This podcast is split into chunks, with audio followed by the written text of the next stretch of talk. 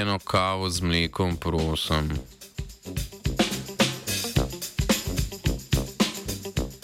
Dobro jutro! Znanstvena skupina danskih in nemških raziskovalcev ter raziskovalke v reviji Food Chemistry objavila članek, v katerem so preučevali interakcije polifenolov in mlečnih beljakovin. V študiji so interakcije preučevali v različnih mlečnih napitkih, saj jih je zanimalo, ali kombinacija beljakovin in antioksidantov vpliva na protivnetno delovanje mleka.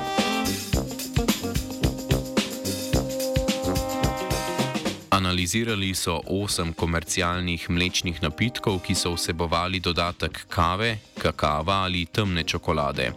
Vsa omenjena živila namreč vsebujejo veliko polifenolov. To so kemijske spojine, ki delujejo kot antioksidanti, najdemo pa jih predvsem v, v živilih rastlinskega izvora.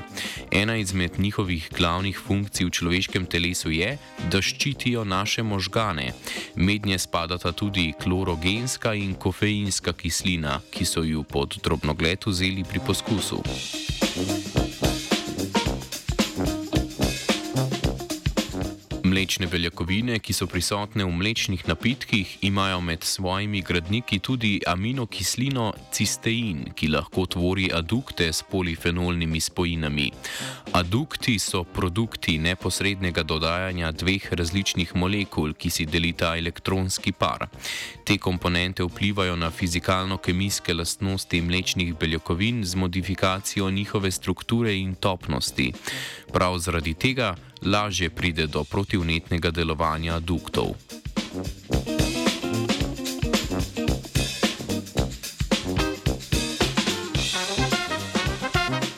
V mlečnih napitkih so sprejemali so spremljali sintezo med kofeinsko kislino in cisteinom mlečnih beljakovin ter med klorogensko kislino in cisteinom mlečnih beljakovin. Nadalje so razvili tudi postopek čiščenja duktov. Razvita kromatografska metoda pa je omogočila natančno identifikacijo in kvantifikacijo omenjenih aduktov. Dognali pa so, da se vezava kofeinske in klorogenske kisline na cisteinske ostanke mlečnih beljakovin zgodi z ali brez toplotne obdelave mleka. To pomeni, da denaturacija mlečnih beljakovin pred vezavo ni potrebna zato, da bi se kislini lahko povezali s cisteinom, ki je skrit znotraj nativne strukture mlečnih beljakovin.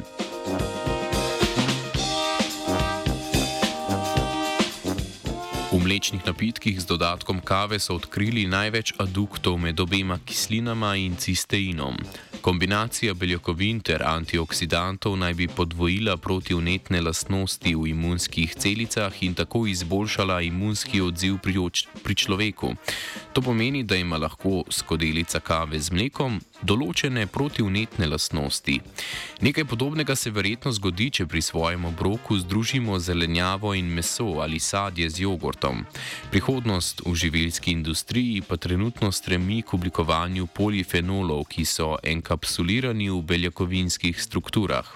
Te bi lahko tekom procesne obdelave in proizvodnje dodajali v napitke, saj bi takšna oblika omogočila njihovo lažjo absorpcijo.